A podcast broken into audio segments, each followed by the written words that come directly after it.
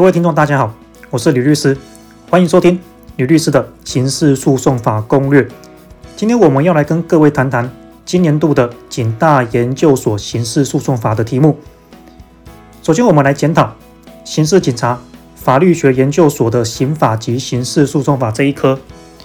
关于第一题，甲用他的行动电话一支安装通讯软体 LINE，作为与购毒者联系毒品交易的工具。某一天，A 用 LINE 主动传讯说“有 K 吗？咖啡有吗？”等文字，甲则回复“有，都有，价钱两千五”等讯息。双方呢就相约交易，但见面后呢，A 认为售价太贵，未能成交。十天后，警方侦办甲的母亲的毒品案件，于是前往他的住处，依法实施搜索。刚好甲在场，当场扣得毒品咖啡包等物品，甲则同意签立标题为“尿液检体采证同意书”，内容也明确记载勘查范围，其他也就是甲持用手机这些文字。警员要求甲自行解锁手机密码，在检视甲的行动电话的时候呢，发现他和 A 之间的前述赖对话记录，并且截图。题目问你。那一对话记录截图是否有证据能力？这一题啊，它是出自于最高法院一百一十一年度台上字第三三九四号判决。比较详细的事实背景的话呢，可以看到第二审判决，也就是台南高分院一百一十一年度上诉字第一一五号刑事判决。那我强调过很多次的，很多题目呢都是改编于实务判决。哦，那这一题就是一个很明显的例子。回到这个题目的争点，这个题目呢要探讨的重点在于说，查看手机这件事情，警方到底有没有合法的依据？说到底啊，还是在于无令状搜索的探讨。尤其是甲同意签写的文件叫做尿液检体采证同意书，但是里面却写到说，查看的范围包括甲使用的手机，这样算不算得到甲的同意？这边会是一三一之一同意搜索，这边该探讨的重点。否定见解一定会认为说，这一种鱼目混珠的方式呢，容易让被告错认自己同意的内容是什么。但肯定见解会认为，就字面上的记载上来看，甲确实是有同意搜索的意思。这个题目建议就同意搜索这部分的论述呢，可以先提到说，我们同意搜索必须要得到受搜索人的自愿性同意。哦，这部分一百年台上三七六号判决有表示这样的意见。接着再针对题目去探讨是否有取得甲的自愿性同意，分别列出肯定与否定二说。另外也可以补充学说见解认为，合法的同意搜索还必须要符合另外两个要件：一，同意权人呢应该充分理解放弃宪法上隐私权益保障的意义，还有同意的效果；二，同意权人知悉。可拒绝侦查机关的搜索要求。那这个部分呢，像实务见解一百零八年台上八三九号判决也持相同的意见哦。这个部分把它补充上去，那题目的内容呢就会非常的充实跟完整了。好，那至于第三题，题目是这样子：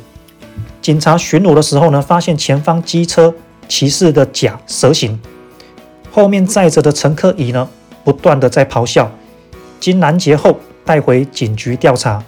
到达警局的时候呢，甲跟乙两个人有点神志不清。警察怀疑甲乙两个人呢，似乎有用药或吸毒的状况。在调查过程中，甲乙两个人并不合作，风言风语的，不但不告知个人资料，也拒绝采尿等采证行为。题目问你，请详附理由解答下列问题。第一个问题，警察人员依法应该如何取得甲乙两人有无用药或吸毒的证据？第二个问题，如果警察人员呢要对甲乙两人进一步搜身调查，警察人员可采证的检查方式为何？第三个问题，侦查时呢有所谓的搜索的身体检查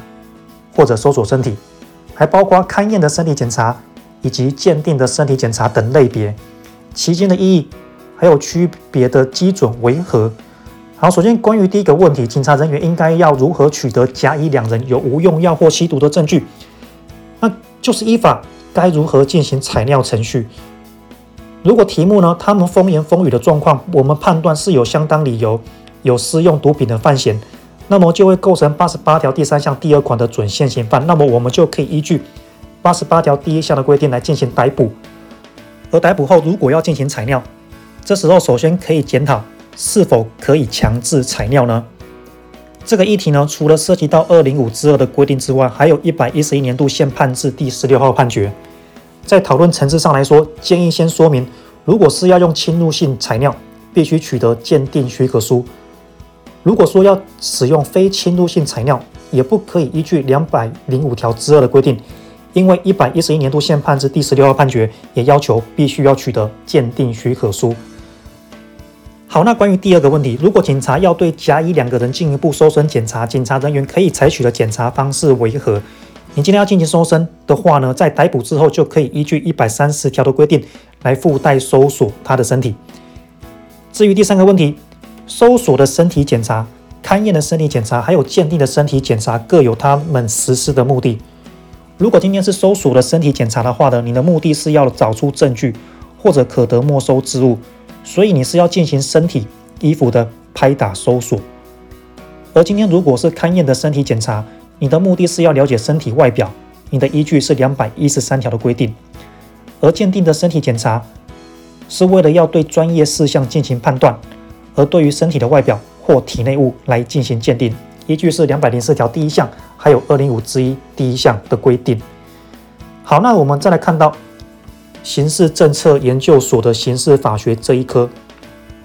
第一个问题：警察逮捕犯案，然后他是杀人灭尸案，甲、乙、丙三名嫌犯，甲、乙两人坦承作案，丙呢从头到尾否认犯案，但依照甲、乙两人的供词发现，丙确实有参与作案，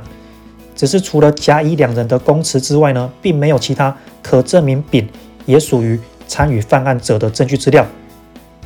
那么，请详附理由回答下列问题。第一个问题，仅凭甲乙的供词，可否认定丙犯案？第二个问题，倘若丙要为自己辩白，可以主张什么权利？第三个问题，倘若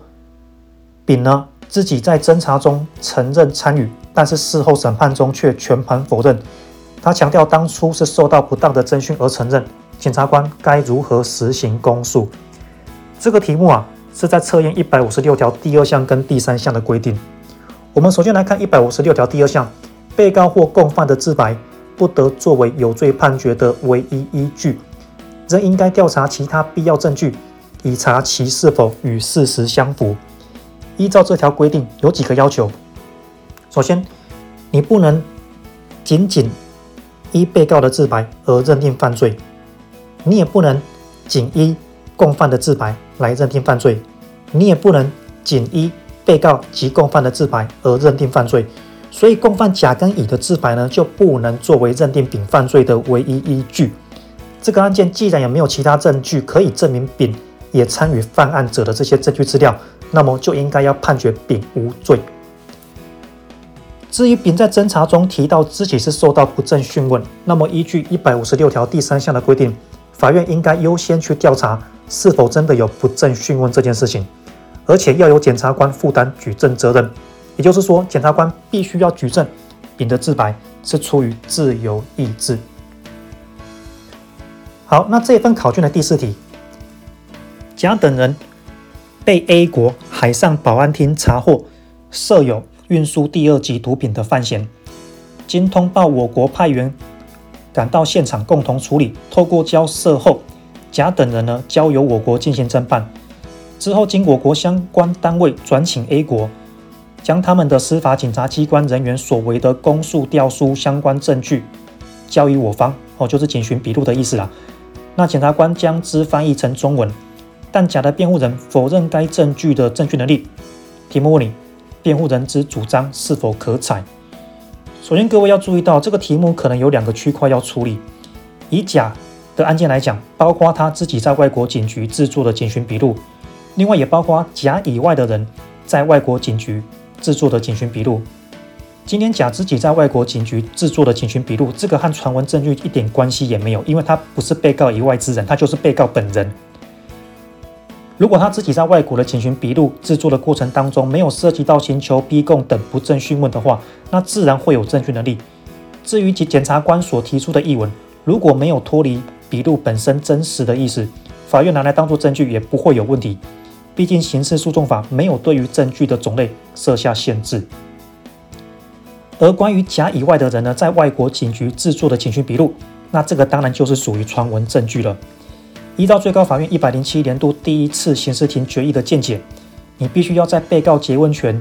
应受保障的前提下，那么被告以外之人呢，在域外、在国外所为的警询笔录，应该要类推适用刑诉法一五九之二、一五九之三等规定，来判断他证据能力之有无。因此，也不是无证据能力。最后，就结论上来说，甲的辩护人的主张并不可采。好。那大体上来讲哦，这一次警大研究所的考题，其实它考的争点，在各位学习刑事诉讼法的过程当中，一定都有看过或学过。不过这次警大的考题呢，把它包装的算是蛮漂亮的，所以说必须要把题目看得非常仔细哦，然后想得非常完整哦，才能够正确的猜出题目包装底下的真点。好，那我们今天就跟各位探讨到这里，谢谢各位的收听，我们下次见。